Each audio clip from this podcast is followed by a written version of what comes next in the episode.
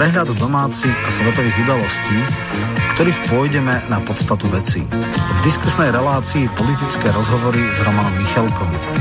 Spolu preberieme, okomentujeme, či zanalizujeme spoločenský vývoj v Čechách, na Slovensku, ale aj vo svete. Otvorene, bez cenzúry, bez falošných pravidel politickej korektnosti, o tých, ktorí nám vládnu, aké sú motívy ich konania. Budeme hovoriť aj o zákulisných politických hrách, ekonomických či oligarchických štruktúrach, o oficiálnych, ale aj diskrétnych elitách.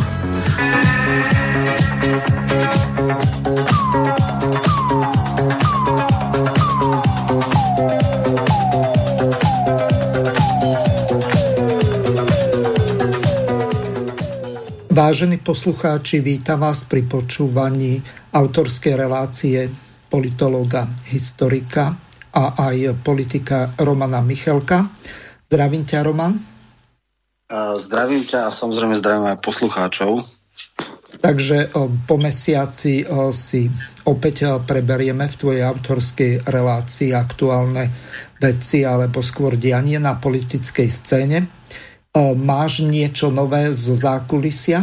Čím by si chcel obohatiť našich poslucháčov? Tak to si takú... hádam necháme na reláciu, keď mm. budeme rozoberať pomery v smere, mm. tak samozrejme, že som rozprával s rôznymi aktérmi, uh, ktoré samozrejme zdroje ne, ne, neodkryjem, ale uh, bola to taká dosť silná téma uh, ostatných dní.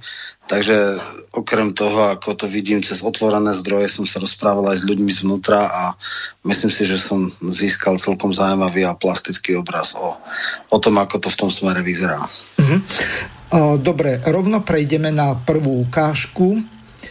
Bola relácia u Kovačiča, kde padli konkrétne otázky, tak uvidíme, že, alebo respektíve budeme počuť, že ako reagoval bývalý premiér a teraz podpredseda strany Smer Pelegrini. Pani, tak odpoviete mi áno, nie na tri otázky?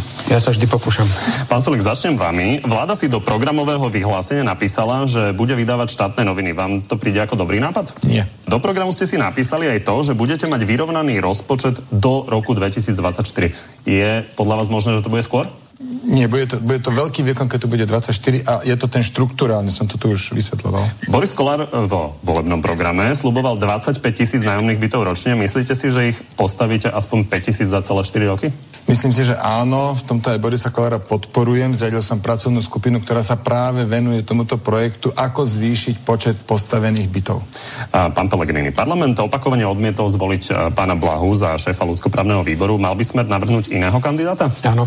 Smer pravidelne vyčíta Borisovi Kolárovi jeho minulosť. Teraz máte s ním už a, nejakú skúsenosť v tej funkcii. Je horším predsedom parlamentu ako Andrej Danko?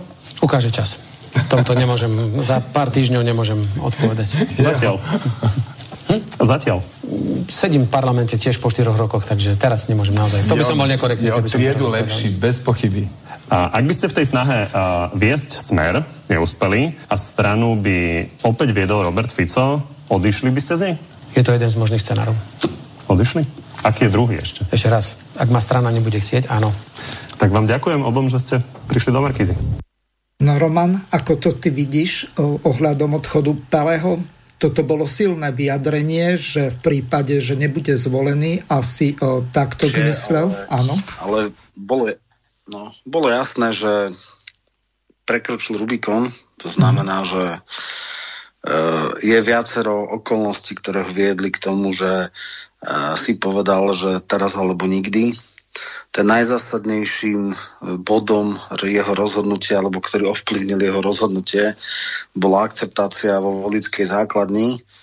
Tuším, že Smer mal nejakých 570 tisíc hlasov, z toho tuším 440 tisíc dostal uh, Pellegrini, nejakých 220-230 dostal Fico, čiže dostal takmer dvojnásobok toho, čo Fico, s tým, že uh, tam sa jasne ukázalo, že aj tá volická základňa, aj tie tzv. babky, demokratky ho akceptujú, prijali ho, čiže e, tie pôvodné predikcie, predpoklady boli, že e, v najhoršom prípade si Fico pripúšťal, že to bude 50-50, že to budú mať cirka rovnako. E, asi si myslel, že Fico je smer a smer je Fico a že teda väčšina ľudí stále bude ako drukovať jemu. Toto sa mu vôbec nepotvrdilo, takže to bola frustrácia. No a keď si myslel, e, totiž e, Pellegrini bol doteraz väčší náhradník a väčší čakateľ. Nakoniec bol veľký rozhovor v denníku N, kde znalec pomerov Maďarič to hodnotil. On nikdy doteraz politickej kariéry nebojoval za nejaké posty. On si vždycky počkal a spadlo mu tá funkcia nejak do, do klína. Tak sa stal uh, ministrom školstva, tak sa stal predsedom parlamentu, tak sa stal potom keďže ho nemohli obísť po voľbách 16 pod predsedom vlády e, pre, pre teda eurofondy a digitalizáciu a tak sa nakoniec stal aj e, premiérom. Čiže ne, ne, nebojoval, nebolo to nikdy tak. No. Keď sa stal premiérom, tak samozrejme uchytil to pevne do rúk a zmenil komunikačnú stratégiu, ukázal nejakú konsenzuálnu tvár a tak ďalej a v podstate zafungoval v spoločnosti. Myslím, že každý súdny človek vie, že ten relatívne nie je taký zlý výsledok smeru, väčší, než sa očakáva, lebo uh, niektorí už predikovali, že bude mať 12, niektorí, že bude mať 15, 16, nakoniec mal vyše 18%. Tuším aj uh, s tebou som sa bavil pred voľbami a ty si im tak dával, že možno 12, takže nakoniec to bolo to bolo 18, čo bolo uh, neočakávané a nadočakávané. Nakoniec aj Saková, keď bola v televízii, tak vravila všetko nad 17 je úspech. Čiže z tohto hľadiska to bol úspech a určite to nebol úspech vďaka Ficovi. Takže toto je ďalšia bod. No a teraz samozrejme nastala situácia, že má nejaký kredit z volieb, má nejaký mandát od voličov a hlavne uh, Fico uh, zo sebou nesie nejakú záťaž z minulosti. V pravidelnom intervale mu vybuchujú nejaké kauzy typu Kičura a podobne. To znamená, že uh, tá strana, uh, ak tam bude na čele Fico, tak to bude taká troška olovená guľa, ktorá ich bude ťahať dolu. A um, už aj uh, volební stratégovia Smeru prišli s takým pre niekoho neskutočne drzým claimom, že nový smer, hej, čiže ako odstrihneme sa, urobíme hrubú čiaru, čo bolo, bolo, Ficová era končí. Nepovedali to tak, ale kampaň bola v tom zmysle a prichádza nový smer, nové logo, nový líder, usmievavý, nenaštvaný a tak ďalej a tak ďalej. Tento model v zásade mal úspech. No len nastalo niečo, čo neviem, či nečakali alebo čakali, to je jedno. Fico rozhodne sa nepoberá preč a rozhodne nemieni bez boja pustiť tento post. No a teraz v podstate ostalo na Pelegrinim, či bude znova poctivo čakať ešte ďalších 10 rokov a Boh vie, či e, a či bude čo ešte potom zachraňovať, alebo skúsi teraz prekročiť Rubikon a povie, že OK, mám nejaké výsledky, skúsim sa ich skapitalizovať do, do uh, výsledku toho, že budem aj predsedom strany. No, dnes je situácia taká, že Fico to neprijal a uh, nepriamo útočí, priamo neútočí. Uh, nepriamy útok boli tie klasické vyhlásenia, že strana bude teda z radikálne ľavicová, rozumej, blahovského uh, strihu, nej? Ľubuša Blaha, že nebude trpieť žiadne slnečkárstvo. To ma troška pobavilo, keď som si uvedomil, že Mončiči Beňovu dal na prvé miesto kandidátky do Európskeho parlamentu a to je E, tá si s mladým Šimečkom hrkutala, ako keby e, boli teda z jedného cesta a, a jednej, e, jedného skupenstva, tak povediac. Takže to, to sa tiež troška rozchádza s realitou, ale v poriadku. Jasne povedal, že mu to nedá len tak.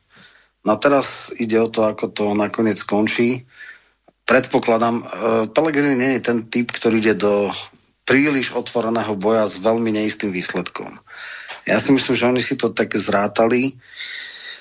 Tí ľudia komunikujú, sú tu nejaké okresné, krajské štruktúry a tak ďalej. No a väčšina ľudí v politike je oportunistických, to znamená, e, tá šanca získať pozície na lokálnej, regionálnej úrovni, celoslovenskej, zvýšený koaličný potenciál a tak ďalej a tak ďalej. Toto všetko dáva väčšiu šancu, keď bude Pellegrini na čele. E, problém je v tom, že samozrejme, ak by e, ten boj bol taký, že nebude tam žiadna nejaká dohoda, nejaký modus vivendi, tak môže štiepiť stranu, čo by všetkých oslabilo aj jednu aj druhú stranu. Otázka je, či e, Fico to pochopí v tomto by som povedal, že na rozdiel od Mečiara Babiša je tam troška rozdiel. Fico už raz bol ochotný obetovať svoje ego, aby zachránil koalíciu, keď nešiel do predčasných volieb, ale pustil to byť dočasné z jeho hľadiska um, Pellegrinimu. Mm-hmm. Teraz otázka je, že či cez leto, a možno, že ja to tak vidím, že Pellegrini chce v septembri s ním, ale podľa mňa bude až v decembri. Či sa dohodnú alebo nedohodnú, uh, sú samozrejme z rôzne uh, scenáre vývoja. Ten najideálnejší, ktorý väčšina straníkov chce, je, že Fico bude čestný predseda, že mu dajú infraštruktúru, auto, kanceláriu a že ho budú penhať, že jeho čas príde. Dobre, teraz rok je Čaputová, ešte bude 4, potom pravdepodobne ďalších 5 ale o 9 rokov, keď budú mať nejakých 64-65 a všelijaké vlády medzi tým tu môžu byť, takže možno príde znovu jeho chvíľa. Je to možno trocha naivné, ale ako je aj toto jedna z Že by kandidoval na prezidenta znovu? Po druhom mandáte Čaputovej, keď troška bude mimo, tam je ešte jeden veľmi dôležitý, dôležitá okolnosť nemôže byť e, predtým v slovenskej politike. To znamená, skončí tento mandát, pôjde do Európskeho parlamentu, nebude denne v tých šarvátkach, bude mimo, zabudne sa selektívna ľudská pamäť. Boh vie, čo to bude vystrajať nejaká partia okolo Matoviča alebo jeho pohrobkov, alebo Boh vie, čo tu za tie čas, časy bude a po tých veciach už dneska sme svedkami toho, že kvanta ľudí hovorí, Pele, náš prezi- premiér, vždy náš tento priatelia, stále tam rezonuje ten kontrast medzi e, psychicky nevyrovnaným e, Matovičom a skoro až štátnicky vystupujúcim Pelegrinim. A ten kontrast bude časom, keď bude aj nejaké kauzy prídu, aj spory prídu, aj neviem čo všetko. A myslím si, že po nejakých deviatich rokoch e, e, takéhoto vládnutia a 5 rokoch, kedy nebude v slovenskej politike, ale bude v politike, tak možno, že príde e, priestor pre Fica. Ja si to síce nemyslím, ale mo- podstatné, aby si to on myslel, že takto to bude a že toto bude cena za to, že dočasne ustúpi a že teda ešte má ten finish kariéry pred sebou. Takže t- toto je jedna z scenárov, ten úplne idealistický, že sa nejak dohodnú, že si nepôjdu to, to že dokážu existovať, eh, že eh, v podstate eh, stále ostane smer tá širokospektrálna strana, je tá catch-up strana, ktorá, strie, ktorá berie hm, sociálnych liberálov, takých tých umiernených, čo prezentuje v Pellegrini, že tam bude aj konzervatívna frakcia, ktorú reprezentuje Fico a že tam bude tá radikálna ľavicová, pre niektorých až komunistická frakcia, ktorú prezentuje e, Blaha. Ona to nie je frakcia, to je len jeden človek, ale samozrejme veľmi viditeľný a počuteľný. No a že takáto triadická strana e, v čase, keď bude sa vládnuť, keď sa možno budú robiť aj nepopulárne opatrenia a podobné, to bude a bude mať priateľného e, predsedu. Tým, ako sa správa Matovič, tak jedna vec je, že ešte to tam buble okrem Sasky pod povrchom, ale už ho začínajú mať e, plné zuby kde kto. Práve nedávno, tuším včera, alebo kedy som čítal, že už aj profesor Krčmery pre rozpory odišiel z krizového štábu a takých je viac. A dokonca aj Boris Kolár, ktorý je ako keby najlepší spojenec Matoviča, by dneska po týchto veciach uh, uvítal normálnejšieho partnera. On síce nie je v strane, teda vo vláde, takže tie kontakty priame nie sú až také intenzívne, ale, ale začínajú ho mať plné zuby a tie tiché odkazy v parlamente sú, že urobte niečo s Ficom a programov sa určite vieme dať dokopy. To znamená, že tá nemožná, nerealistická je koalícia s Saskou, lebo tam to programovo nejde skrátka. To je, by som povedal, diametrálne odlišné.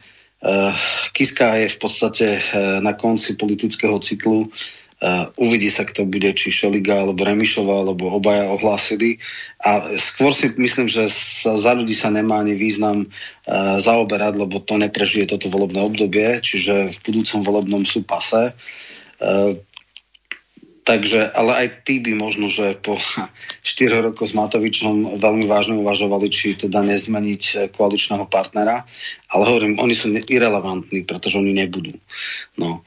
To znamená, že dnes je situácia taká, že, že hm, tá šanca pre nejaký návrat k moci v smere je oveľa väčšia s Pelegrinim ako s Ficom.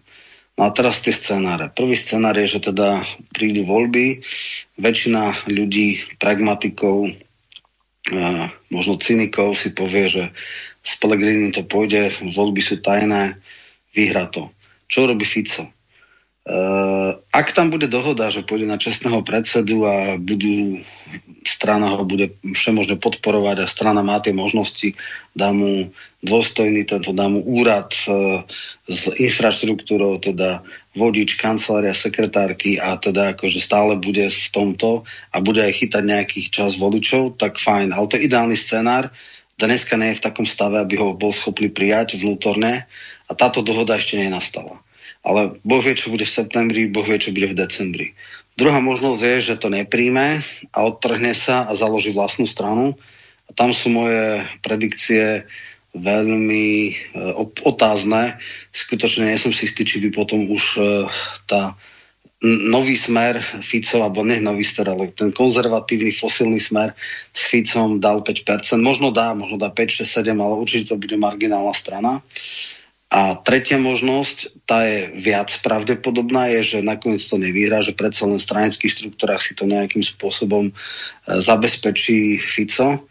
No a potom sa stane to, čo e, hovoril Pellegrini, že teda povie OK, Smer nemá záujem moje služby, čo mi ostáva, cítim ale silnú podporu voličov, no tak idem do vlastnej strany. Skôr si myslím, že on si založí vlastnú, že nepôjde k vo dobrej voľbe, alebo teda založí si a potom sa nejak sfúzujú pred voľbami. To je ako otázne, že či ho bude potrebovať alebo nie, a či to spolu dajú, ale naopak e, z tých dvoch strán podelení smeru má tá Pellegriniho dneska väčšiu šancu získať čo 10-12% na rozdiel smeru, ktorý bude teda toho Ficovho nejakého odštiepeného, ktorý bude mať veľké problémy prejsť cez 5%. Čiže to sú scenáre, všetky tri sú možné. Uh, najviac súdnych ľudí v smere chce ten prvý scenár dohody. Uh, potom, ak budú regulárne voľby, tak si myslím, že dneska by to mohol vyhrať uh, Pellegrini.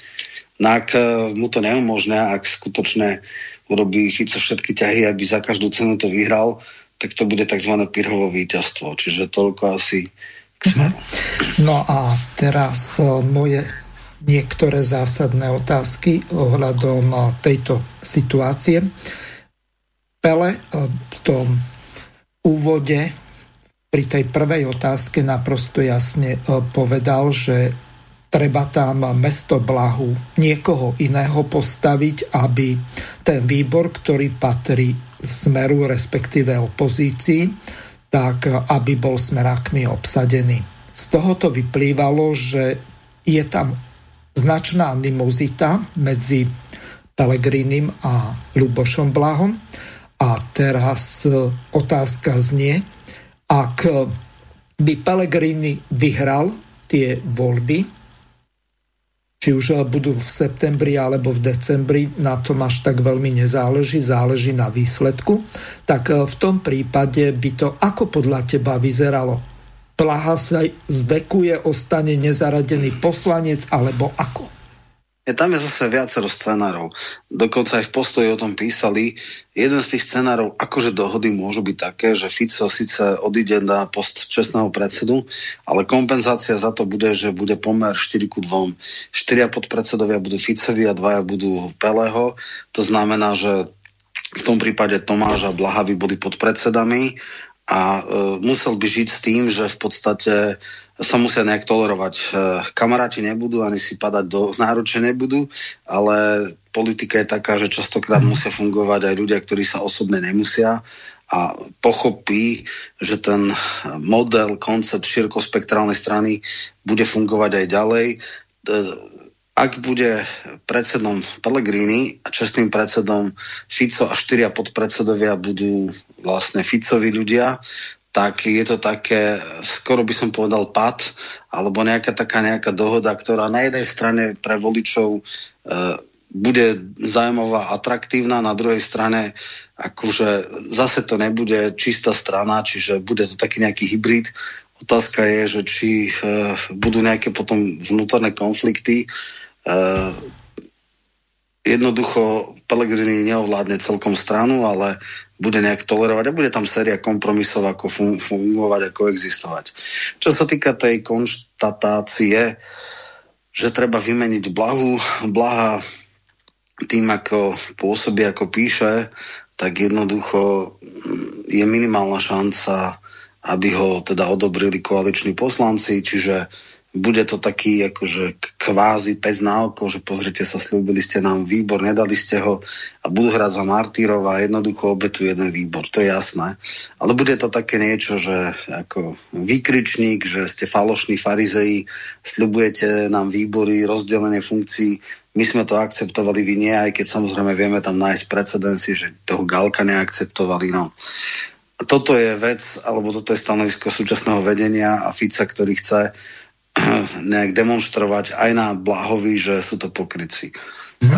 Peleho uh, názor je, že pragmaticky dajme tam ľudí, máme na to právo, máme takéto dohody, dajme tam nekontroverznú osobnosť a jednoducho budeme mať ďalší výbor.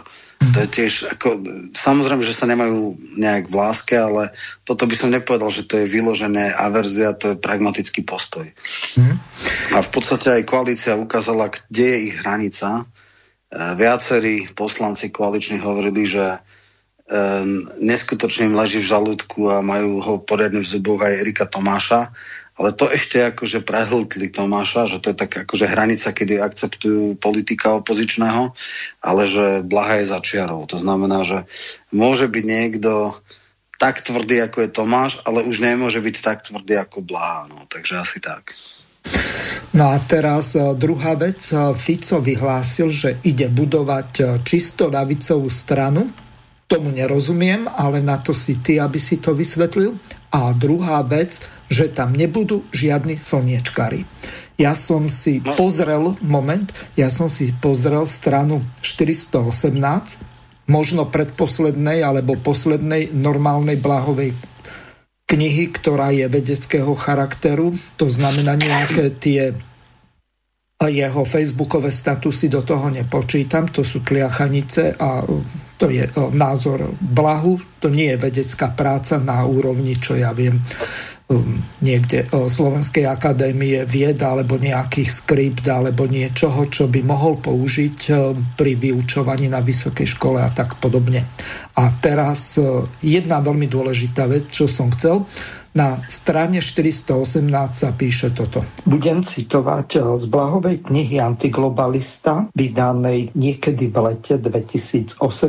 Moja kritika postmodernej či menšinovo-liberálnej agendy pochopiteľne nevychádza z konzervatívnych pozícií. Napokon, moje myslenie je hlboko inšpirované sociálnym liberalizmom a progresívnym marxizmom a osobne hodnotovo podporujem postmodernú agendu v vrátanie menšinových práv LGBTIQ komunity. Ale všímam si, že postmaterialistické témy sa dostali do popredia západných ľavicových teoretikov, aktivistov, politických strán a často na úkor tradičných sociálno-ekonomických tém.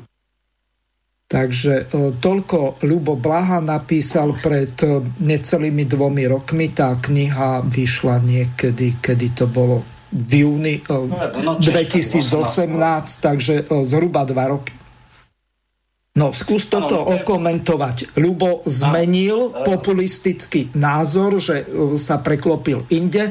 To už nie je ten, ktorý tam ide e, s manželkou, s deťmi, s kočikom na ano, ano. dúhový pride a podobne? Presne tak. E, Ľuboš Blaha prešiel vývojom. On sa k tomu aj ako priznáva, že začínal z iných pozícií. On sa aj priznáva k tomu, že vychrastal, tak povediac, v prostredí bratislavskej kaviarne týchto sociálnych liberálov a že vlastne chvíľu aj patril k ním.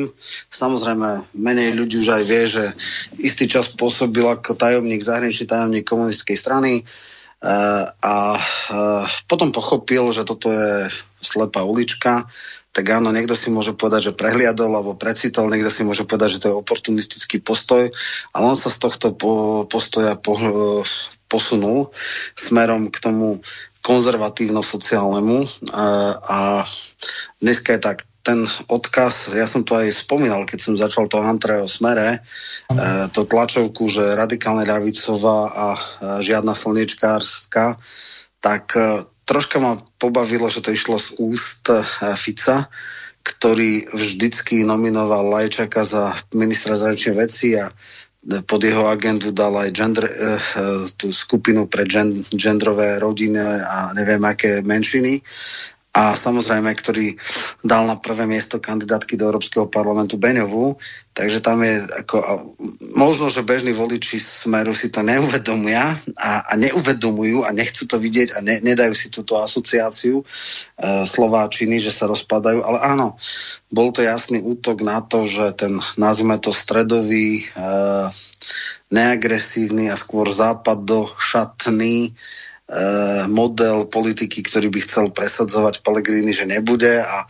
možno aj účelovo uh, sa prihlásil k tomu uh, blahovskému verbalizmu, to znamená tvrdej, ostrej kritike všetkého a neviem čo všetko. Čiže ako keby povedal, no, sme v opozícii, budeme tvrdá opozícia, Fico vie byť veľmi nepríjemný opozičný politik, veľmi je, je schopný šľapať na pety akejkoľvek vláde, poriadne dusil uh, Zurindu a teraz sa chystá na Matoviča. A toto je jasná vec. No a samozrejme, že odmieta tento model.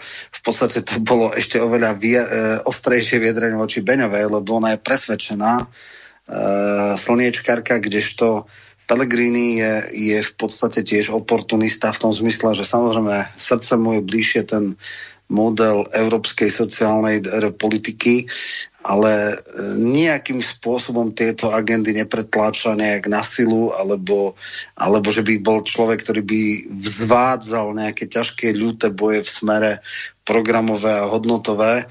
Ja si myslím, že tiež si uvedomuje, že na Slovensku má oveľa väčšiu šancu s tou konzervatívne sociálnou politikou, než naopak. Čiže on nebude, samozrejme, nikdy nebude mať slovník blahu a e, podprahovo podprahovo uh, chcel povedať Fico, že Blaha mu je bližšie než Pellegrini, že zase Blaha je príliš vyhranený na to, aby mohol byť nejaká integrálna uh, súčasť, integrujúca osobnosť pre celý smer. On je skutočne uh, oslovuje istý okraj, nie nevýrazný okraj, ale nie až taký silný, ako sa možno myslelo. No a je to vlastne také tie, také tie medziriadkové odkazy. E, nepovedal na, na, naplno ľuďom e, to, čo predstavuje Pellegrini skončí a to, čo predstavuje Blaha bude tvárou v smeru. Tak toto nepovedal, povedal to medzi riadkami, ale povedal to tak. Ale samozrejme, kto je v politike, nemôže byť útlocitný a e, Pellegrini vie, čo ho čaká. Pellegrini vie, že mu to nechce dať len tak. Pellegrini vie, že musí z, e, zviesť boj, možno prvýkrát v politickej kariéry, ktorý pôjde buď alebo.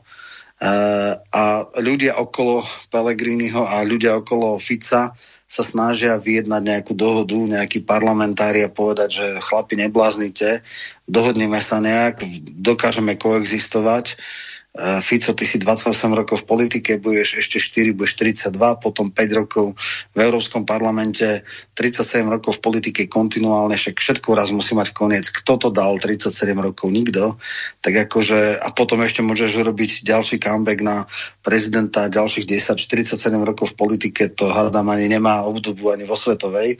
Takže ako nejak sa dohodnite chalani, lebo takto to bude zlé toto je, toto je spôsob, akým uvažujú, nazvime to, že stranický mainstream, len neviem, či bude realizovateľný.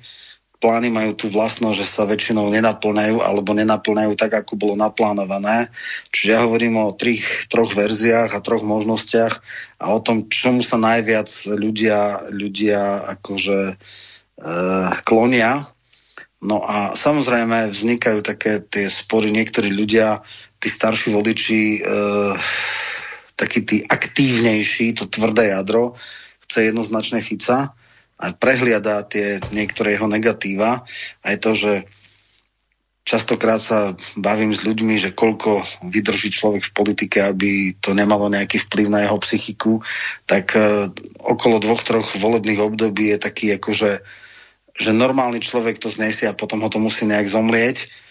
Fico je v deviatom kontinuálnej pôsobe 9. volebnom období. Ja som to zrátával z roku 92, 94, 94, 98, 98, 2002, 2002, 2006, 2006, 2010, 2010, 2012, 2012, 2016, 2016, 2020 a 2020, 2024. 9 krát po sebe, takže to je absolútny unikát a uh, je jasné, že sa to nemohlo na ňom neo, ne, teda neovplyvniť ho to. No a teraz ide o to, či sa to nejakým spôsobom dokáže uhrať, alebo sa pôjde do konfliktu. No tak má dosť času eh, si to rozmyslieť aj ľudia okolo neho. A ešte jednu vec chcem povedať, že uh, krásny freudovský prebrept urobil Blanár, keď sa ho pýtali, vie všeobecne známe, že Blanár je totálny Ficovec, teda bol Jasne. a že teda až, až tak servilne pôsobil ako, ako telová dušou oddaný, ale keď sa ho pred asi dvoma, troma týždňami Kovačič pýtal tiež, že v prípade, že budú kandidovať Fico a Pellegrini koho podporí, tak povedal esenciálne oportunistickú odpoveď, pán redaktor, ja budem voliť toho, kto bude mať väčšiu, uh, väčšiu podporu. Takže on je tiež pripravený a ochotný uh, prehodnotiť uh, svoje veci. Myslím si, že Erik Tomáš s ním sa tiež rozpráva a ten je tiež schopný a ochotný akceptovať uh, Pellegriniho. A keď aj on bude nominálne rátaný medzi Ficových podpredsedov budúcich, tak myslím si, že bude v pohode schopný komunikovať aj s Pellegrinim teoreticky by mohol byť problém e, s Blahom. Je aj otázne, či vôbec on je presaditeľný za podpredsedu, ale tiež si myslím, že zase nerobme si nejaké ilúzie, že Blaha je človek, ktorý sa nedokáže dohodnúť a je e, v istom zmysle sa ukázal tiež ako veľmi flexibilný politik, takže myslím si, že by dokázal akceptovať, eh, byť v týme Pellegriniu s tým, že bude mať istú mieru autonómie. Takže, takže toto sú scenáre a uvidíme, ktorý sa naplní. No. Ja našim poslucháčom pripomeniem, že táto relácia je kontaktná. Môžete napísať e-mail na adresu studio.bb.juh zavinať slobodnyvysielac.sk prípadne aj s gmailovou doménou, hlavne po 19. hodine. Samozrejme, od teraz je zapnuté telefónne číslo 0910 ešte raz 0910 473 440 zo zahraničia plus 421 910 473 440. Samozrejme môžete využiť okrem toho zelené tlačítko, pokiaľ ste na našej web stránke Slobodného vysielača a položiť otázku do štúdia. E, teraz e, ešte mi napadla jedna dosť dôležitá vec. E, možno, že je to pre niektorých marginálna, ale mňa to do určitej miery trápi. Kým bol Fico premiérom, alebo dokonca aj Pellegrini, tak podporovali tie tzv. politické mimovládky. A ktorí sú de facto slniečkári, to akože teraz precitli, alebo keď sú v opozícii, tak si to môžu dovoliť, ale keď sú vo vláde, respektíve vo vládnej koalícii, tak to vtedy nie je možné. Skúsa k tomuto ešte vyjadriť. No toto bolo podľa mňa jeden z fatálnych omylov Fica, Pravdepodobne, podľa mojej informácií, ho k tomu naviedol Erik Tomáš, ktorý samozrejme pochádza z Markízy, poznal sa s týmito ľuďmi z MV očiek a myslel si, že bojovať proti médiám sa nedá, treba sa s, na, s nimi nejak skamaratiť. A korumpovať ich zo štátneho rozpočtu? Alebo... Presne tak, no ale však to isté sa spokusil aj, aj Matovič, chcel dať práve to je. Na, na, na korupčný fond.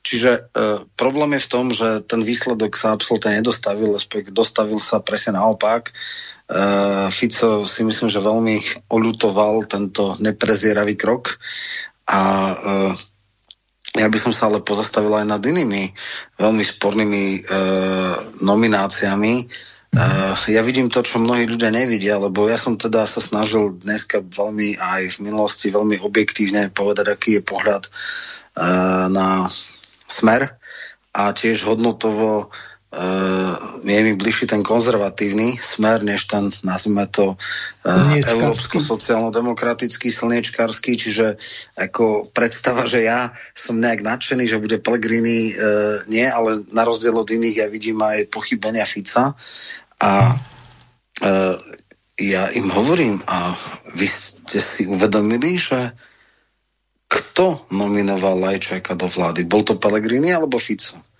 Kto nominoval šéfa Globseku Káčera na najprestížnejší diplomatický post do, do, do Washingtonu. Kto to bol? No, Alebo Korčoka za štátneho Alebo tajomníka. Korčoka, ktorý bol štátny tajomník, takisto. Čiže ako Alebo Milana ministerstvo ľudí, vnútra. Vidia vec, Áno. E, a potom bola aj na veľmi zásadnom a kľúčovom ministerstve pre Slovensko, v, teda v veľvyslanstve v Budapešti, kde vyvesil škandalozne e, duhovú vlajku, keď bol duhový Pride, čo teda bolo fakt začiarov. A tento človek je radikálny, akože eurohujer, ale, a nie, že Eurohujer, ale NATO to je akože sofistikovanejšia verzia Nadia, ktorý bol podržtaška Smeru a podržtaška hm, Glváča a, a takýchto ľudia. Ivo Samson, ďalšia vec, možno, že bežní voliči nevedia, ale tak to je človek, ktorý bol šéf e, nejakého analytického ústavu pre, pre bezpečnostné štúdie. E, v podstate post, ktorý je no, no v iných štátoch vyhradený pre troj-štvorhviezdičkového generála a títo ľudia robili presmer. Takže keď mi niekto hovorí, že že ako Fico bol tvrdý bojovník proti, za, za teda nezávislosť Slovenska, že vďaka nemu sme mali nezávislú zahraničnú politiku a, a jednoducho blokol všetky možnosti a, a bol nejaký veľmi tvrdo protiamerický alebo neviem čo, tak áno, na domácej e, pôde takúto retoriku mal, ale nominácie na kľúčové diplomatické posty tak to teda neboli. A toto mi už ľudia, no však hej, keď im to teda takto vysvetľujem, čiže tu vzniká dosť veľký optický klam, že je nejaký diametrálne zásadný rozdiel medzi Pelegrinim a Ficom, čo sa týka zahraničnej politiky. Ak si zoberieme nominácie Fica na najkľúčovejšie zahranično-politické posty, tak tam skutočne e, sa ukazuje tá dvojtvárosť. No a e, z tohto hľadiska v podstate je to častokrát umelý spor, len bohužiaľ ľudia kložu po povrchu a nevidia tieto rozdiely ktoré ja vidím a viem ich aj pomenovať. Čiže, čiže ten rozdiel pre mňa je, áno, jedna jediná zásadná vec z hľadiska pragmatických uh, straníkov je tá, že uh, v nejakých dlhých periodách, ne dlhých periodách, pravidelných periodách budú pravdepodobne dobiehať smer nejaké kauzy, nazvime to Ficových kamarátov. Hej, Kičura 1, e, policia má nielenže rozviazané ruky, ale je priam hecovaná Horúčkovič hecovaná Matovičom, aby našla akúkoľvek špinu a rozfúkavali ich do obludných rozmerov. Takže teraz to bude asi vybuchovať e, dosť často. E, a všetko to pôjde na vrúb hlavne Fica teda. A do istej miery by bolo strategické a relatívne uveriteľné, ak by sa povedal, dobre, ale tak teraz tu je nový smer, tak Ficová éra pomaly končí, však dobre, mal niečo za sebou, uh, urobme mu nejaký dôstojný odchod, exitovú stratégiu, ale nový smer je už v Pelegrini a ten sa od týchto temných minulostí nejak dištancuje, naštartuje to na novo. V istom zmysle tento model na čas voličov fungoval. Hej, oni si to odskúšali, ale samozrejme toto nebude môcť fungovať, keď bude na čele Fico. Takže tieto hry sa hrajú a uvidíme, ako to nakoniec dopadne. Mm-hmm.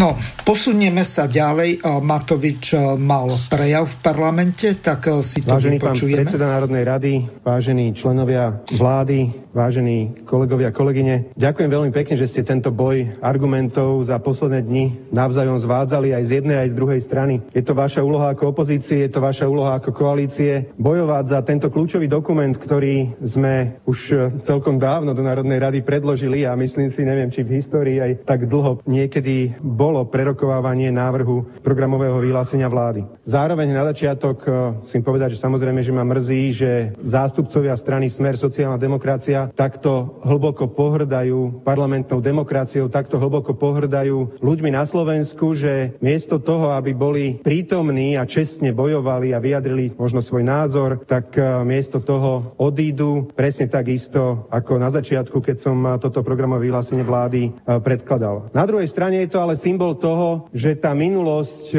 pevne verím, že potom ako zrealizujeme spoločne tento vládny program, že tá minulosť e, bude vyzerať presne takto. Že ľudia, ktorí symbolizujú rozkrádanie, devastovanie Slovenska, odídu do, do minulosti a nebudú zbytočne brániť tomu, aby Slovensko sa rozvíjalo, aby z neho postupne stala krajina, kde sa nám bude dobre, zoberiem si tak saskarské heslo, podnikať, dobre pracovať a žiť. Teraz všetci stojíme pred otázkou, či zvládneme skúšku, že či sme naozaj sociálny štát, ktorý dokáže adresne a presne pomôcť tam, kde treba. Budeme spoločne stáť pred veľmi dôležitými rozhodnutiami, lebo život po korone na Slovensku, najmä tie, ten nasledujúci rok a ďalší rok, budú veľmi ťažké z pohľadu verejných financií. Ľudia, ktorí odtiaľto zdrhli preč, ktorí sa išli skovať do poslaneckého salónika, rozkradli Slovensko. Za tých 12 rokov ukradli približne 30 miliard eur. 30 miliard, ak by sme ich teraz mali v kešeni, ak by sme ich mali v špajzi, by sa nám o mnoho ľahšie dýchalo. Lenže my dnes iba tým, čo dnes zažívame, pomoc ekonomike, ktorú, ktorú musíme dať, lebo jednoducho by sme mali inak 200 tisíc nezamestnaných, nás stojí tak obrovské peniaze, že následne sa budeme posúvať s hranicou verejného dlhu k 60%. A nie, že budeme sa posúvať. My tam skokovo pristaneme na 60%. Zrazu sme na hranici, kde nesmieme ísť vyššie. Zrazu sme na hranici, ktorá sa považuje pri ekonomike nášho typu ako hranica, cez ktorú nie je dovolené ísť ďalej, lebo jednoducho by to bolo príliš veľké riziko. A ak by sme išli, mohlo by sa na to obrátiť proti nám, že by sme platili príliš veľké rizikové príplatky pri štátnych dlhopisoch, ktoré nakupujeme a mohla by sa teda roztočiť špirála, do ktorej sa určite nechceme dostať. To, že sa v takejto nezávidenia hodnej situácie zrazu nachádzame, je dôsledok vládnutia ľudí, ktorí nám tu 12 rokov vládli. Najmä toto obdobie reprezentuje strana Smer sociálna demokracia, ktorá počas tých 12 rokov bola najdominantnejšou politickou stranou. Samozrejme raz s príletkom nejaké HZDS a SNS, potom sami ako hegemóni a potom s príletkom znova SNS a Mozhit, alebo aj sieť, keď si spomínate na takú stranu. Títo ľudia nás však svojim nezodpovedným hospodárením, kedy v dobrých rokoch ekonomických zadlžovali, zadlžovali a nič neodkladali do našej spoločnej špajze, dnes dostali do situácie, že po korone budeme na 60-percentnom verejnom dlhu. A tým vám chcem povedať, a bude to otázka najbližších dní a týždňov, a najmä teda to bude na ministrovi financí, aby predstavil tú situáciu, v akej sa nachádzame a kroky, pred ktorými stojíme a rozhodnutia, pred ktorými stojíme. Bude to veľmi vážna situácia a musíme sa s tým vysporiadať. Bol by som veľmi rád, aby sme vyhraňovať voči druhému, lebo plukových prútov nám je každému jasný sme to zvládli, že dnes sme špičkou v Európe. Nerobme si tým pádom druhé nejaké prieky, nerobme si podrazy, ťahajme za jeden povraz. Symbol svetoplukových prútov nám je každému jasný, každému známy. Svetopluka máme tu kúsok, aj keď sa nám nemusí páčiť, ako je, ale máme ho tu kúsok na hrade. Ťahajme spolu, stojíme pred veľmi ťažkým obdobím, kde budeme musieť robiť veľmi ťažké rozhodnutia a kde budeme musieť, a našou úlohou je byť prievozníkmi pre ľudí cez najväčšiu krízu, akú Slovensko zažilo v tomto tisícročí. Je to našou úlohou, našou zodpovednosťou. Budem veľmi rád, ak e, vy ako koalícia alebo vaša politická strana sa pridáte a budete schopní podporiť, áno, aj ťažké rozhodnutia, pred ktorými stojíme, lebo je to naša spoločná zodpovednosť. Ak milujeme túto krajinu, ak milujeme túto vlast, tak nemôžeme v takejto ťažkej chvíli politizovať a snažiť sa hádzať polená ľuďom, ktorí robia veľmi ťažké rozhodnutia. To, čo robí smer sociálna demokracia už od volieb. Dobre, asi nikto si v takejto situácii nepýta 100 dní. My sme nedostali ani jednu minútu. Ale to, ako podlo útočí bývalý pán predseda vlády Robert Fico, že tu snaží variť z vody, z každého nejakého našeho krôčku robí veľkú bublinu a strašiaka. Straší ľudí, demoralizuje tých ľudí. Jednoducho nehodné. Na jeho mieste by som tichučko šúchal s nohami a čakal na to, kedy mi nakaz zaklope na svoje dvere.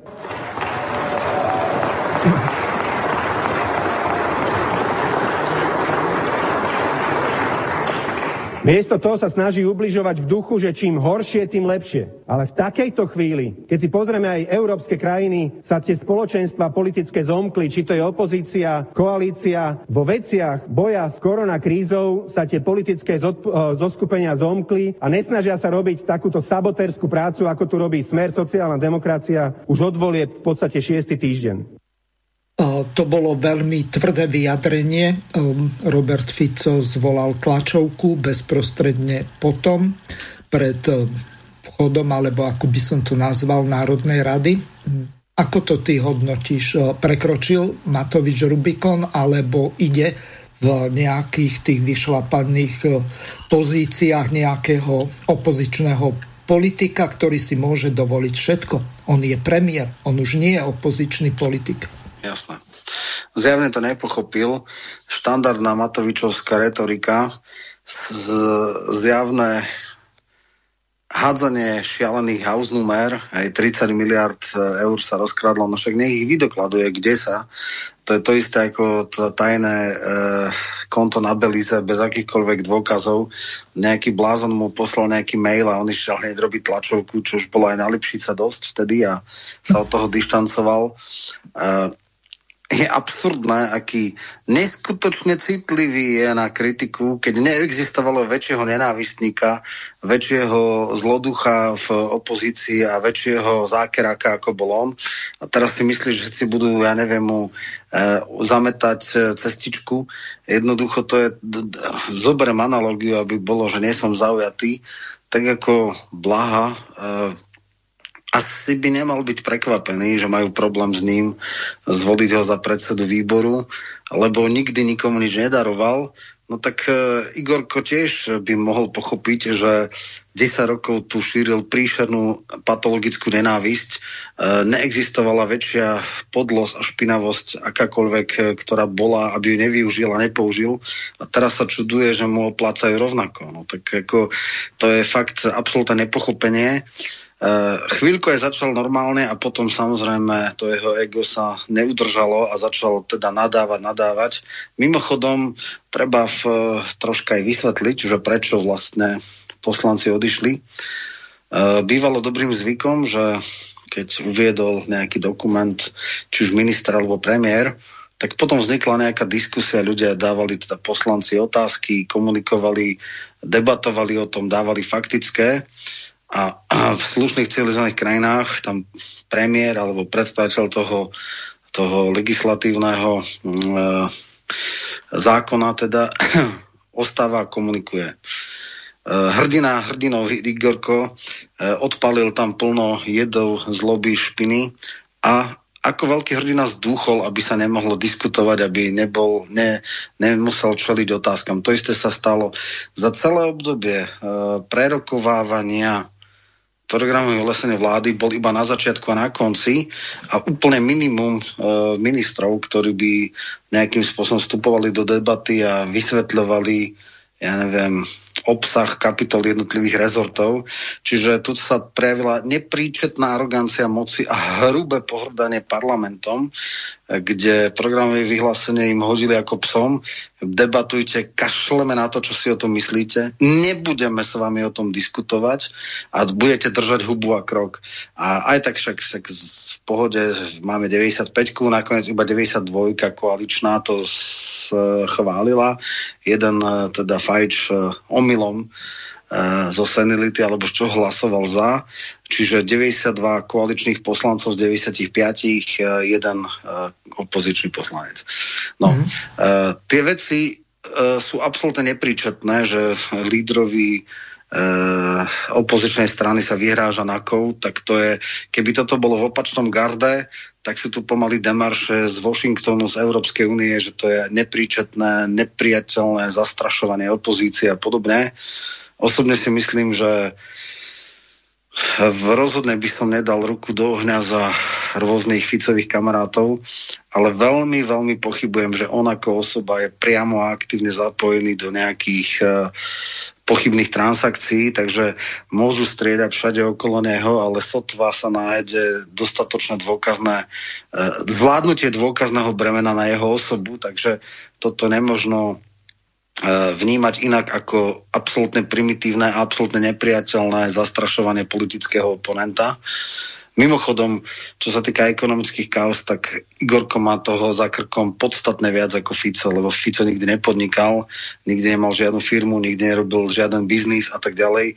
Nehovorím, že, že nejakým spôsobom nemohol benefitovať z niektorých vecí jeho blízkych ľudí alebo ľudí, nad ktorým držal politickú moc, ale teda politickú ochranu alebo niečo také, to rozhodne nie som taký naivný, aby som toto tvrdil, ale jedna vec je, že možno niektorí jeho blízky uh, budú mať problém, ale on ako osoba sotva sa nájde taká, taký nejaký deal, ktorý by jemu mohli našiť. E, je absolútne neslýchané, ak sa niekto v rámci politického zápasu vyhráža trestným stíhaním. Toto je ťažko, ťažko, ťažko začiarov.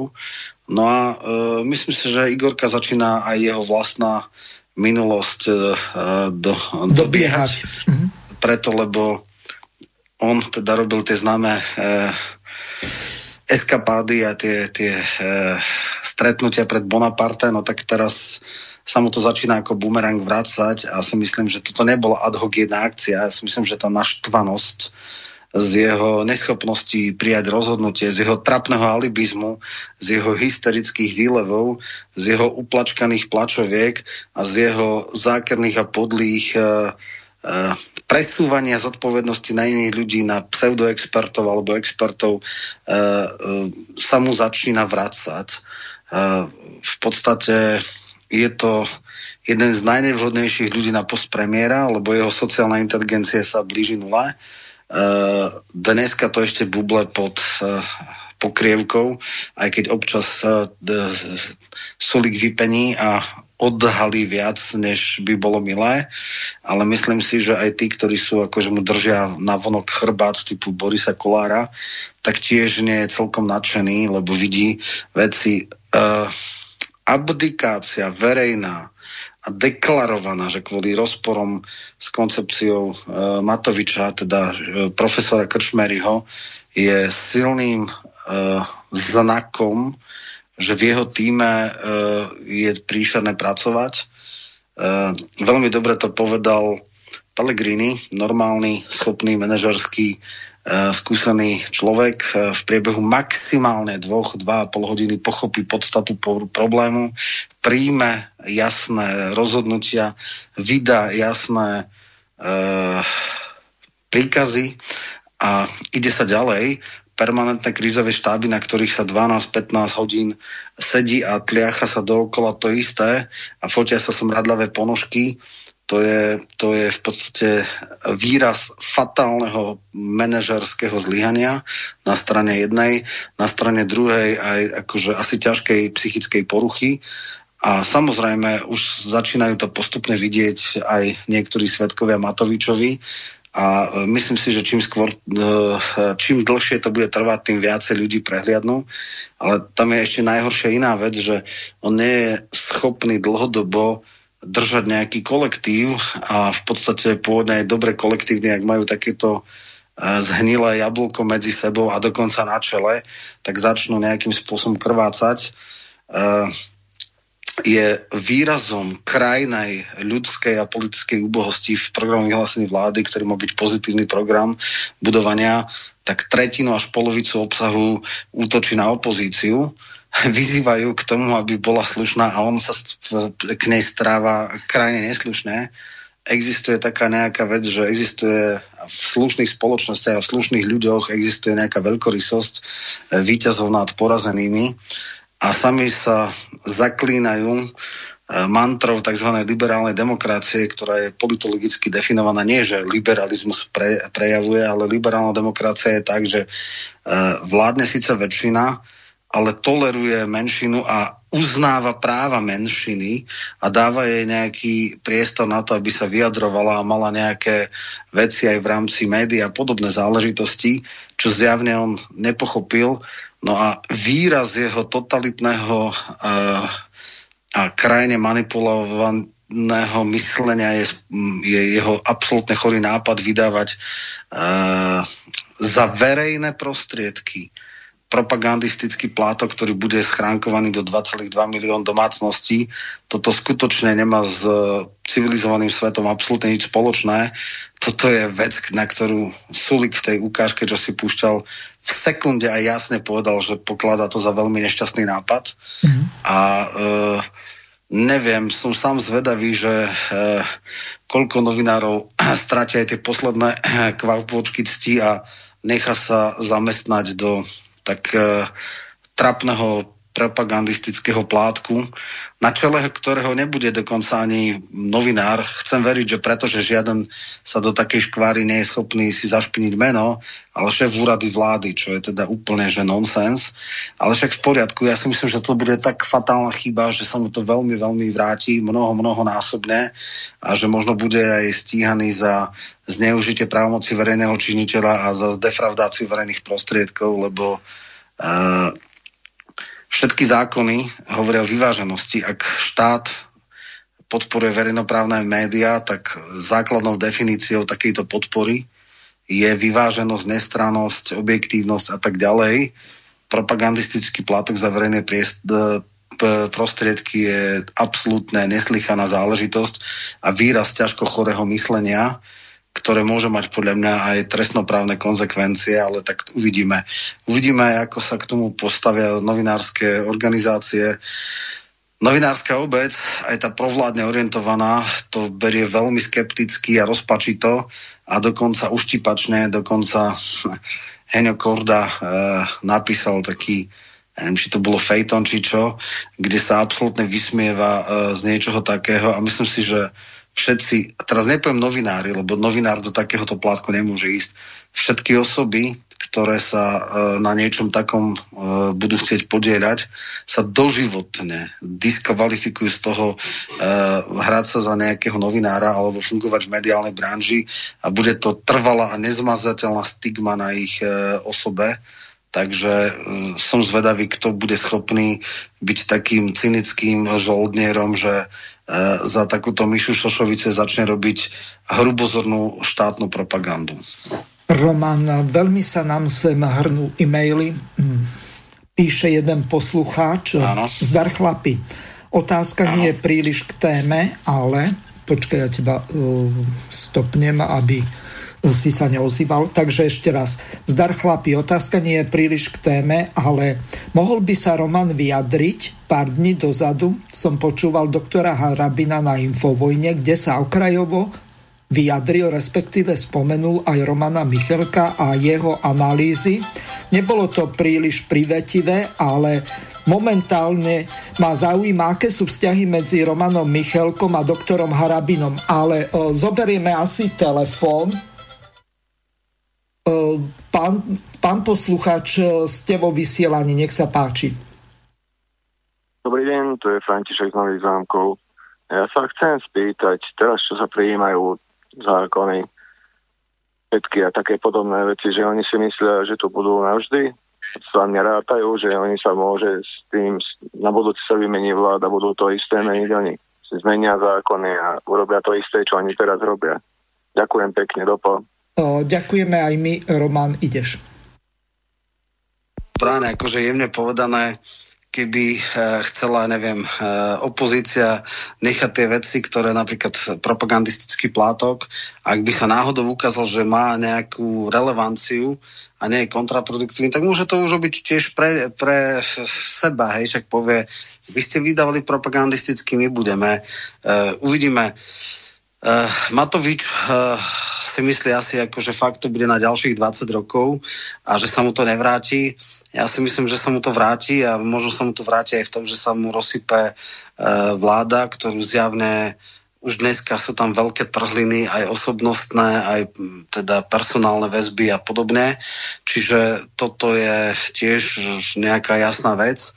Uh, ťažko povedať. Uh, Matovič e, zjavne nemá také, že zádne vrátka, alebo neverí, alebo nechápe, nechápe, čo je demokracia, že to je striedaný garnitúr a že by sa tam malo bojovať argumentami a koncepciami, programami a nie výsostne osobné averzie dávať voči svojim oponentom a snažiť sa ich e, škandalizovať, prenasledovať. No, vráti sa mu to pravdepodobne. A on Roman, Máme no. ďalšieho poslucháča, ste vo vysielaní, nech sa páči, môžete hovoriť. Počujeme sa? Um, poslucháč nám nehovorí nič, tak uh, neviem, ale je vo vysielaní, tak neviem. Či on má nejaký problém, u mňa nie je. Lebo telefon ide. No lebo ja tiež nepočujem otázku. Ani ja. Mm, takže nič. Dobre, tak nič asi. Um, Prepač, že Dobre, som ťa prerušil, ale tiež, poslucháči platia Dobre, si som... telefóny, tak majú jasné, prednosť. Jasné, jasné. Uh-huh. Ja som to, ja som to do, do, uh, povedal. No a čo sa týka tomu mailu, ja som si to vypočul, v podstate ani to nebol nejaký spor, len interpretácia. Hovorilo sa tam o tom, že... No, nech sa páči, no. ste vo vysielaní, no. položte otázku. No, dobrý večer, já mám tady nějaké otázky na pana Michalka, eh, takový rychlý, eh, klíčový. On tam mluvil ten Matovič něco o té nezaměstnanosti, takže by mě teď zajímalo, kolik je přibližně ve Slovenské republice nezaměstnaných? No, bolo okolo 5% s tým, že je regionálne veľmi nevyvážená, ale samozrejme dneska sú utlmené tie veci, že sú nejaké tieto pravdepodobne po koronakríze a dôsledkoch ekonomických to naskočí veľmi vysoko, ale zatiaľ je okolo 5%. Eh, kolik, kolik je to lidí, tak, aby jsme si řekli, ne v procentech, ale kolik je to přibližně lidí, tak. Zhruba okolo 70 tisíc ľudí, možno trošku menej. No. Tam no, sú akože dlhodobo nezamestnaní a potom tí dočasné a tam sú tí, ktorí môžu, disponibilní, ktorí môžu okamžite nastúpiť, lebo mnohí sú na penkách a tak, takže uh, je to také uh, rôzne, ale, ale v zásade áno, zažívame teraz, by som povedal, najnižšiu úroveň, alebo teda boli sme pred koronakrízou na najnižšej úrovni. Takže 70 tisíc, jo? No, odhadom, e, neviem to povedať presne, lebo treba odlišiť. Mne sa zdá, že to bude troška viacej, že to bude možno 150, ale tam ide možno dlhodobo je 70 Len, Dobre, takže dejme tomu, že, dejme tomu, že 100 tisíc. jo? Áno, veď... A, takže, a tím pádem, teď se zeptám, kolik žije e, těch Římanů různě v těch osadách a tak dále na, ve Slovenské republice? Fú, veľmi ťažká otázka. 430 tisíc pri poslednom ščítavaní Rómov, chalúb a všetkého ostatného bolo, ale koľko je civilizovaných alebo integrovaných či zaradených medzi majoritnú spoločnosť, o tom sa nevie. No ale e, tím pádem, ale otázka, tím pádem ta nezaměstnanost, e, když vezmeme, dejme tomu, že jich je 430 tisíc, takže práce schopných mělo být tak, dejme tomu, že kolem 250 tisíc, nebo 300 tisíc, môžeme to tak počítať, Michalko?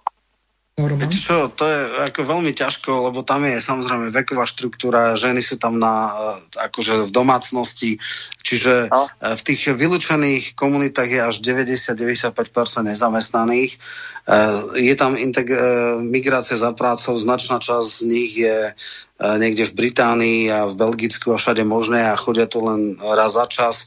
Čiže ťažko toto povedať, okrem toho sú rôzne sociálne programy, aktivačné práce, ktoré sú samozrejme škandalózne, sú nejaké rôzne piloty a tak ďalej, čiže toto, ja to, na to, ja to nejaký špeciálny ale, export. No. no. Ale on tam tím pádem mluvil o ten, o ten, ten Matovič o těch 200 tisících, ale když to tak vezmeme, tady ty čísla, když to sečtem, tak přibližně i těch 450 tisíc je dneska nezaměstnaný, jako, nebo takhle ještě před tou koronakrizí, takže v podstate... To nie, nie, 450 určite neboli. Mne sa, ja si no. zapamätám, že okolo 300 tisícov nevede, e, alebo pod no. 300 tisíc a možno 150 bolo v tomto, ale e, tam takto sú okresy, najtypickejšie sú, ja neviem, e, Rimavská sobota, ktorá mala v nejakých časoch 30%, 28 teraz je okolo 20 alebo 18%, potom Kežmarok, kde sú tieto komunity nejak v väčšej koncentrácii, e, možno okres Levoča, hej, tam, kde sú tie bystrany a e, ja neviem, Žehra a podobné, takže e, ale určite to nie je 450 tisíc ľudí, to určite teda nie. Akože tých, v tých komunitách je to tam veľmi bieda, no. Ale podložte otázku, lebo, lebo teda ako jedna vec je... Dobre, díky, no. O, ja tiež no, ďakujem. O, Roman, neviem, ak si nezabudol, tak ti to pripomeniem. Nie, nie, ja to Vzťahy viem, medzi tebou a Harabinom na základe tej no. infovojny, tej relácie, neviem, či jasné, si to počúval. Jasné. No ja som to počúval, samozrejme, že som to vypočul, ľudia mi to avizovali. Ako v čom bol akože kvázi spor, bol v tom, že ja som komentoval že Korčok bol e, hovorcom na zameny za Mečiara, potom bol štátnym tajomníkom za Kukana, štátnym tajomníkom za Lajčáka, teda Fica a, a teraz je ministrom. Hovoril som o tom, že je krajný oportunista. No a e, Harabin povedal, že ho to prekvapilo, ako keby, že, že neviem, ako to je e, v, v zákulisí, že v podstate oportunisti sú e, Zurinda a pomaly Mečiar a a Fico a nie, uh, nie Korčok, lebo vlastne o ministrovi zahraničnej veci sa nerozhoduje uh, na Slovensku, ale na americkej ambasáde. No. Tak ja ako analytik si môžem o tom myslieť všetko, ale pokiaľ nemám na to dôkazy, tak uh, sa nemôžem uh, to verejne povedať. Počul som všeličo zo zákulisia a je možné, že takto exponované posty sú konzultované s americkou ambasádou, ale ja skutočne nie som človek, ktorý by chodil na americkú ambasádu a mal stamať zdroje. A celkom iste viem, že to určite nie všade v Európe. Myslím si, že Orbán rozhodne sa nechodí uh, radiť na americkú ambasádu, koho má dať na ministra zahraničnej veci a koho nemá dať. Takže toto bolo akože taký jemný posun. Ja by som to aj nepovedal na konflikt, ale čo sa týka nejakých vzťahov, nemám v tomto zmysle, že by sme sa nejaký konflikt mali verejný, ani, ani osobný. E, problém je v tom, že vlastne strana po voľbách e, ako keby nefunguje, respektíve nestretli sme sa, nebol žiaden telefonát, komunikujem s ľuďmi zo strany, sám neviem, ako skončiť, mal som aj k tomu vyhlásenie, Uh, tak uh, neviem, ja teda pravdu povediac uh, nejakú veľkú šancu. Je tu nejaký dlh, ktorý, ak chce strana fungovať, musí byť spln, zaplatený alebo daný splátkový kalendár a neviem o tom, že by sme mali nejaký konflikt. Toto bolo len také nejaké kvázi, že spresnenie a, a akože teda ja som mal povedať, že že vlastne je to úplne jedno, kto vládne, ale že americká ambasáda rozhoduje o ministrovi zahraničných vecí, tak uh, ja takéto informácie nemám, aj keď viem, že vplyv na niektoré posty môžu mať. Otázka je, či všetci premiéry uh, chodia s úklonom na ambasádu a, a či to takto vždycky je. Myslím si, že úplne vždycky to takto nie je. Šal sa dovolať nejaký poslucháč, tak ho poprosím, aby zavolal znovu, lebo to takto sa nedá, že ty ani otázku či odpoveď na otázku nedokončíš a volajú každú chvíľu. No mrzí ma to, ty by si si tú pol hodinu mal vybaviť u Kršiaka alebo Koronyho, lebo e-mailov už tu máme zo 12 alebo možno aj viac. Mm-hmm. Poslucháč Jozef píše. Dňa 24. marca 2019 napísal Matovič na svojej facebookovej stránke nasledovne, aby neboli žiadne pochybnosti. A niekto vzvolá, jasné. No, s tebou vysielanie, pán poslucháč. Mm, dobrý deň, to je František z Zámkov ešte raz. Chcem sa spýtať pána Michalka, či si nemyslí, aký má názor, že toto všetko spie k takej malej totalite, lebo pod pokrývkou koronavírusu sa prijímajú teraz benčík, benčíkovčina sa začína obmedzenie veku na ústavnom súde v priebehu výkonu služby takéto veci. Či náhodou on si takto nechce poistiť, že tam naozaj ostane na veky. Ďakujem, dopo. My tiež ďakujeme do počutia. Za, ďakujem za otázku.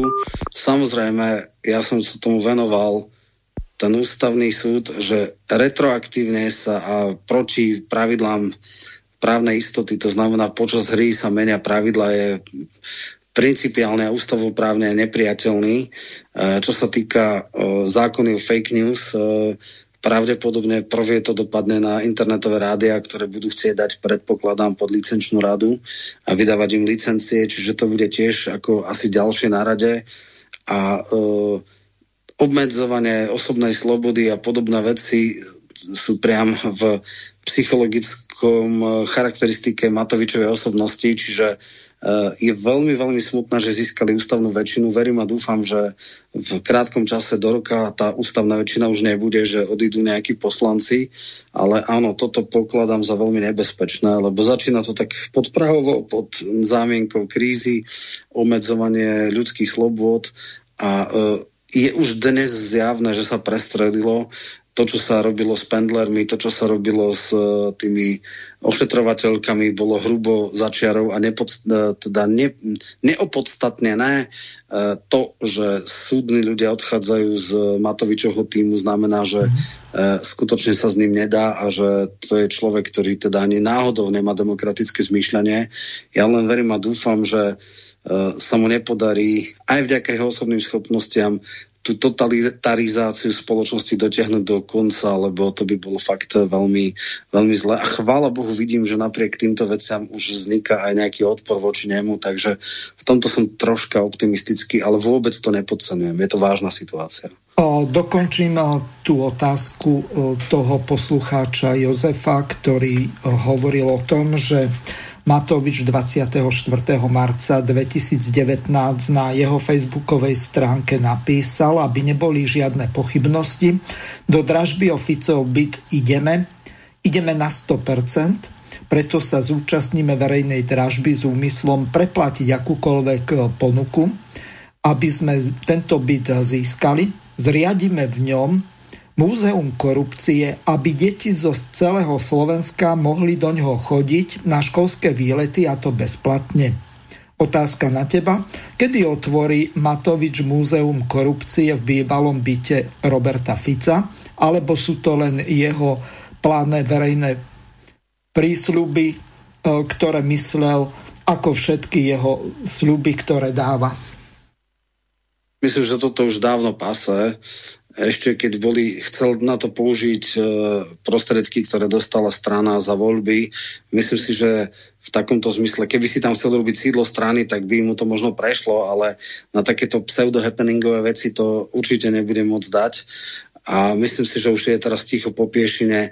Tam, tuším, bolo nejaké prvé kolo dražby a neboli tam prihlásení žiadni účastníci, takže to je zase len jeden z jeho žvástov a bonmotov a myslím si, že teraz už rieši úplne iné veci.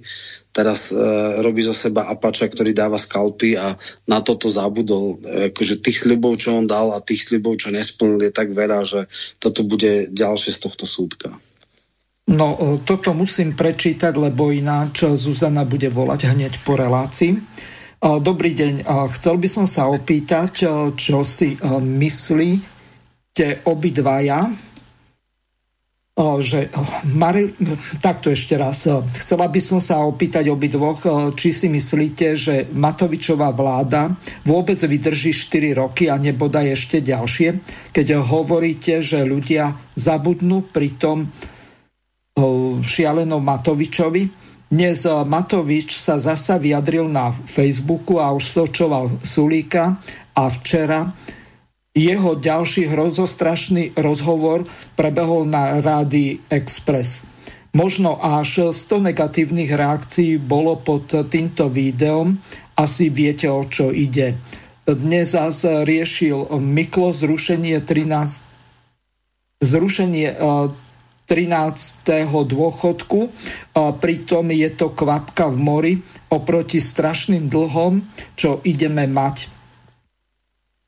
Ja teda pevne verím, že sa nebudeme musieť 4 roky Ehm, ja pevne verím, že nebudeme musieť 4 roky počúvať tohoto blázna. Čo si o tom myslí, že vydrží ten Matovič alebo nie? No keby mal 78-79 poslancov, tak poviem, že určite sa to rozsype. Keďže majú 95, majú z čoho padať a nechcem vydávať svoje priania za realitu, takže v tomto som opatrný.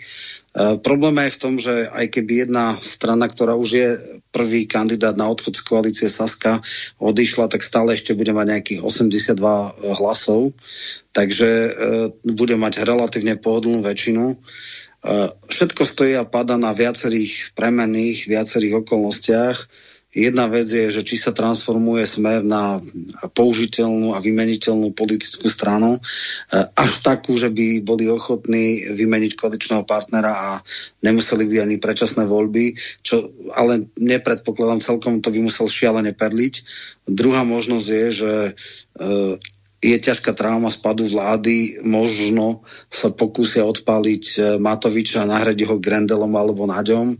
V prípade Naďa je to absolútna katastrofa, v prípade Grendela on je taký ešte relatívne príčetný, tak tam by som to pochvadzžoval za relatívne rozumné riešenie. Ja by som chcel, aby táto vláda po roku, roku a pol ťažkých veciach, hlboko nesplnených uh, sľuboch a vnútorných konfliktoch nejakým spôsobom padla, ale jedna vec je pád vlády, druhá vec je predčasné voľby, čiže e, by som povedal, na predčasné voľby e, nepredpokladám ich. Si myslím, že budú robiť všetko preto po 12 rokov mimo moci, aby sa ju udržali. Či sa udrží Matovič, to neviem. Tam ide o to, ako ho budú zvládať, či sa bude správať príčetne, alebo či to jeho správanie bude progredovať. A skôr sa mi zdá, že pôjdu cestou výmenu lídra alebo výmenu koaličného partnera, ale tam mi to nejde programovo v tom zmysle, že, že jednoducho Smer a Saska nemôžu byť v koalícii, lebo by popreli svoj princíp základný. A čo sa týka za ľudí, tak to je strana na odpis a vymretie.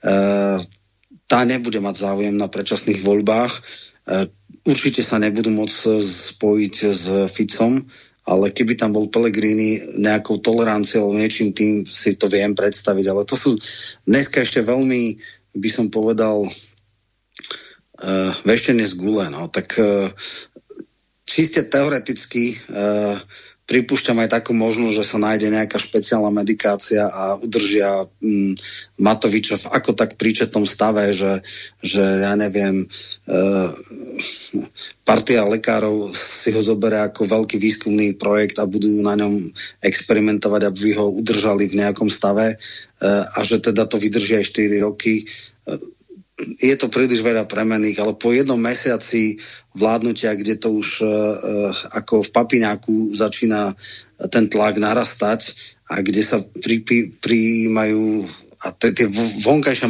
komunikácie tak zúfala, aká je, tak si myslím, že, že uh, nedal by som uh, na tisíc percent, že to udrží na 4 roky. Uh, predpokladám, že môže sa zmeniť zmena vládnej garnitúry v zmysle, že sa popremiešajú osoby a strany. A samozrejme nemôžem vylúčiť ani predčasné voľby, ale až tak veľmi na nich neverím. Ďalšia otázka od e, tvojho menovca Romana. Pán Michalko, aké konkrétne kroky by ste urobili, tento mesiac alebo do budúcnosti a za akým výsledkom, aby bolo bezplatné zdravotníctvo.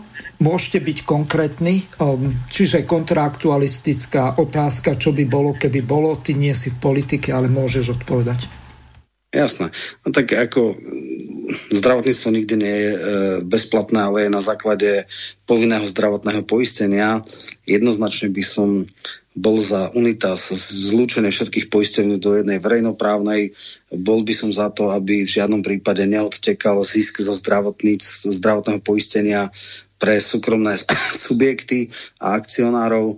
No a e, samozrejme tie veci, ktoré sú naplánované, uvidíme, kedy sa budú realizovať. To znamená, že doplatky na lieky pre seniorov a deti absolútne zrušiť, zvýšiť ten objem, povedzme aj na nejaké úkony typu stomatologické a podobné. Čiže išiel by som jednoznačne v tomto, v tomto smere ten trápny fígel, ktorý robili Zurindovskí ústavní sudcovia, že 20 a 50 kornáčky, tzv. regulačné poplatky, toto by som v žiadnom prípade nebral.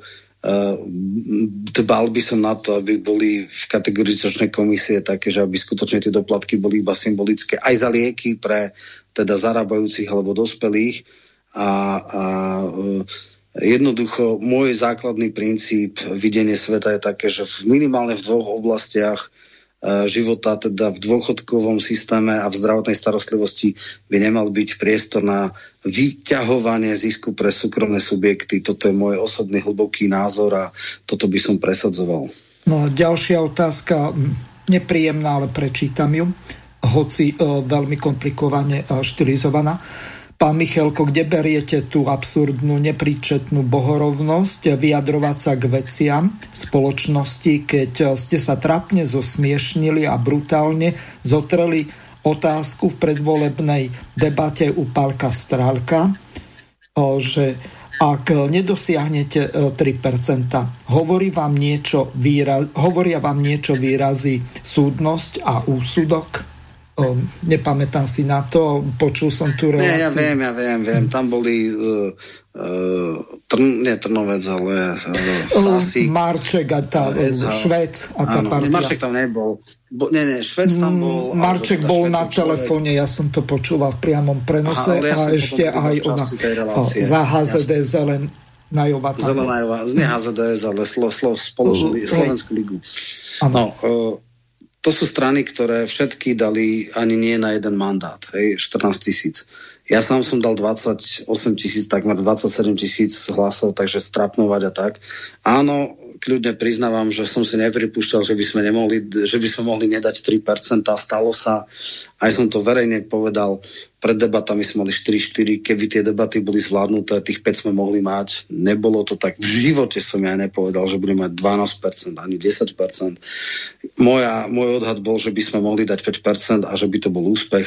Ja som takéto egomaniacké reči nikdy nemal a e, ten projekt mohol výjsť, ale nevyšiel aj som povedal prečo, jednoducho tie debaty nás pochovali. Uh, áno, ani ja som si nepripúšťal, že to bude po 3%. Stalo sa, bolo to veľmi tesné, 2000 hlasov, ale hold, to sa občas stáva. Takže bol som zlý prognostik v tom zmysle, že, že som si nepripúšťal, že by sme mohli nedať 3. Mm-hmm. No, mám tu ešte jednu takú ukážku pripravenú, pustím ju a tu okomentuješ. Pekný deň, dámy a páni, vítam vás na tlačovej konferencii strany Smer sociálna demokracia. Dovolte mi medzi nami privítať aj členov poslaneckého klubu strany Smer sociálna demokracia, ktorí vás budú informovať o programovom vyhlásení vlády, respektíve o rokovaní k tomuto bodu programu. Nech sa páči, pán predseda, odozdávam slovo. Ďakujem pekne. Vážené dámy a páni, kolegyne, kolegovia z poslaneckého klubu, priznám sa, že po tom, čo teraz pred chvíľkou predvedla vládna koalícia, a najmä Igor Matovič, e, treba zachovať chladnú hlavu. Ak chceme, aby naša reakcia na dnešné hlasovanie o programu vyhlásení vlády mala typickú kvalitu, ktorá vždy je spojená so stranou Smer sociálna demokracia. Čo teda treba skonštatovať? Poprvé treba povedať, že na rozdiel od Matoviča Smer sociálna demokracia neodignoroval diskusiu o programovom vyhlásení vlády. Boli sme veľmi aktívni, chcem poďakovať eh, kolegom, kolegyňam. Dokonca bol podaný aj za poslanecký klub návrh na zmenu uznesenia. O tomto návrhu sme aj hlasovali. Dobre viete, že aj v rámci rokovania o programovom vyhlásení sa ešte často robili návraty k rôznym návrhom zákonov, kde všade tam, kde to bolo rozumné, sme veci podporili, tam, kde sme videli chyby, sme na to prirodzene upozorňovali. Pre mňa je najpodstatnejšie, že celý poslanecký klub strany Smer, v jednej výnimke sa vrátim, hlasoval proti tomuto vyhláseniu vlády a chcem teraz normálne ľudsky ospravedlniť nášho kolegu poslanca Vlada Fajča za to, že sa pomýlil. A Vlado je posledný u ktorého by si niekto myslel, že urobil niečo úmyselné. Naopak je to ľudský omyl, ktorých sa v takýchto situáciách stáva pomerne veľa. Čiže môžeme skonštatovať, celý poslanecký klub pohromade hlasoval proti tomuto vyhláseniu vlády, pretože, ako som už povedal, je to science fiction, v ktorom je 200 opatrení bez akéhokoľvek finančného krytia. Je to niečo, čo jednoducho nikdy nebude naplnené a my ako dôrazná opozícia sa budeme plneniu PVV venovať e, na pravidelnej, mesačnej a potom aj polročnej e, báze.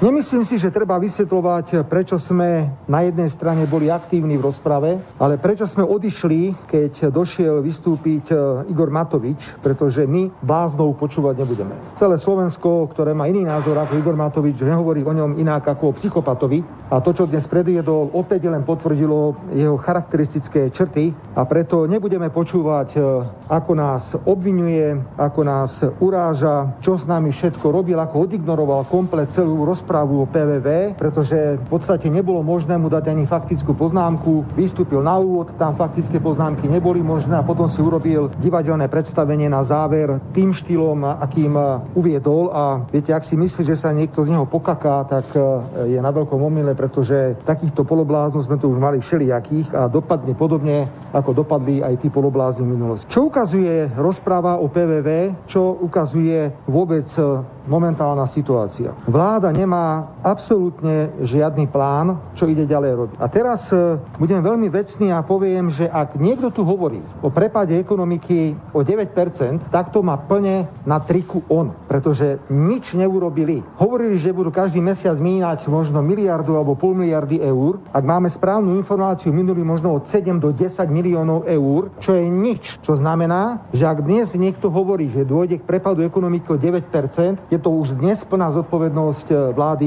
Igora Matoviča. Ak dnes hovorí niekto o tom, že bude vyšší počet nezamestnaných, každý jeden nezamestnaný je na triku Igora Matoviča, pretože neurobil od prvého dňa to, čo bolo treba v danom okamihu urobiť. No a už keď som počul samozrejme ďalšie veci, ako je zadlžovanie, ktoré má dosiahnuť 60% a obviňovanie eh, našej predchádzajúcej vlády zo zadlžovania, tak to nemôže povedať súdny človek, to môže povedať iba blázon. Dámy a páni, deficit v roku 2019 skončil na úrovni 1,3% a pokiaľ išlo o znižovanie verejného dlhu, skončili sme na 48% čo sú historické výsledky v porovnaní s inými štátmi. Samozrejme, nevie, čo má robiť, tak už oznámuje rast nezamestnanosti, oznamuje prepad e, ekonomiky o 9% a oznamuje, že krajina bude zadlžená o 60, e, na 60% A ak sme ho dobre počúvali, už aj začal hovoriť o tom, že ľudia musia byť pripravení asi na nejaký ozdravný plán, že budú prekvapení, čo to všetko bude, no len preto, lebo nevedia, e, čo majú robiť. No, no. Času máme málo relatívne. Jasné, tak veľmi krátko. Ja som sa k tomu už do istej miery vyjadril. Ja som aj vysvetlil, alebo teda to zdôvodnenie, prečo neboli uh, pri uh, jeho prejavoch, uh, je výraz absolútneho zbabelectva a hrubého pohrdania parlamentom, mm. že príde, niečo prednesie a nedá šancu o tom diskutovať. Hej. Čiže uh, toto bolo reakcia na jeho absolútnu a chorú zbabelosť. Uh, je, to je taký hrdina, že pokiaľ nemôžu jeho oponenti sa k tomu vyjadriť, tak na nich naváda, čo sa len dá a potom zduchne ako gáfor. No tak uh, myslím si, že v tomto zmysle bolo tá reakcia poslaneckého klubu úplne adekvátna. Uh, oni, on sám, keď bol v opozičný poslanec do nepríčetnosti kritizoval takéto veci, lebo áno, toto občas robili aj nejakí ministri, aj Fica, keď odvolávali, ne, nesedel tam a neodpovedal. Takže v tomto zmysle je to jasné. Áno, to programové vyhlásenie je nerealistické, strašne veľa sľubuje. Uh, v 1% je koronakríze, e, je ako keby bola brutálna konjunktúra, strašne veľa z toho sa nenaplní, bude to obrovské sklamanie pre voličov, na to si treba uh, zvykať. Aj otázka, čím to bude chcieť prekryť, či E, škandalizáciou opozície aj prenasledovaním alebo neviem čím. No bude veselo, určite novinári, politológovia budú mať o čom hovoriť, ale nebude to um, príjemné a veselé konštatovanie. Každý normálny človek by bol rád, uh, keby na čele bol hoc aj človek z inej hodnotovej strany, ale aspoň troška príčetný a normálny. Toto nevieš nič dobré. Jedna malá okolnosť nám dáva istú šancu, že to nemusí byť tak strašné a toto, že chvála Bohu nemá e, na parlamentnú väčšinu. Stále je tu tá možnosť, aby ho koaliční partnery troška korigovali a ja len verím a dúfam, že skôr alebo neskôr sa nájde nejaká koalícia príčetných a súdnych ľudí, ktorí budú držať tie jeho eskapády na nejakej reťazi a nepúšťať ho, lebo to potom skončí veľmi zlé. No a samozrejme tým, že sa tak extrémne vyhranený a agresívny človek stal premiérom, ktorý miesto toho, aby riešil veci, útočí na opozíciu, tak nie je to nič ideálne pre, e, pre e, slovenský vývoj, ale tak sú tam aj ľudia ako tak príčetne, ja teda im držím palca, aj keď to nie sú hodnotovo moji ľudia, ale ale ja môžem nesúhlasiť eh, so Sulikom, ale plus minus uznávam, že je to relatívne racionálny človek. Chvála Bohu nemá takú silu, aby mohol preformatovať Slovensko na svoj obraz, ale môže, ak sa spojí s Remišovou alebo s Šeligom, držať pod krkom Matoviča. V tomto mu držím palce, nech to urobí čím skôr. Roman, veľmi pekne ti ďakujem. Čas tejto relácie sa naplnil, bohužiaľ viac času nemáme. Škoda, tá pol hodina chýba, lebo tých e-mailov je tu ešte. Dobre, ja skúsim, že aby sme to dali otvorený koniec a budeme v budúcnosti možno doodpovedávať na otázky, ako je to pri trikolóre. Mm, ďakujem ti veľmi pekne, lúčim sa s tebou aj s našimi poslucháčmi. Do počutia. Vysielací čas dnešnej relácie veľmi rýchlo uplynul, tak sa s vami zo štúdia Banska Bystrica Juh lúči moderátor a zúkar Miroslav Hazucha, ktorý vás touto reláciou sprevádzal. Vážené poslucháčky a poslucháči, budeme veľmi radi, ak nám zachováte nielen priazeň, ale ak nám aj napíšete vaše podnety a návrhy na zlepšenie relácie lebo bez spätnej väzby nebudeme vedieť relácie zlepšovať, za čo vám vopred veľmi pekne ďakujem. Do počutia. Táto relácia vznikla za podpory dobrovoľných príspevkov našich poslucháčov. I ty sa k ním môžeš pridať. Viac informácií nájdeš na www.slobodnyvysielac.sk Ďakujeme.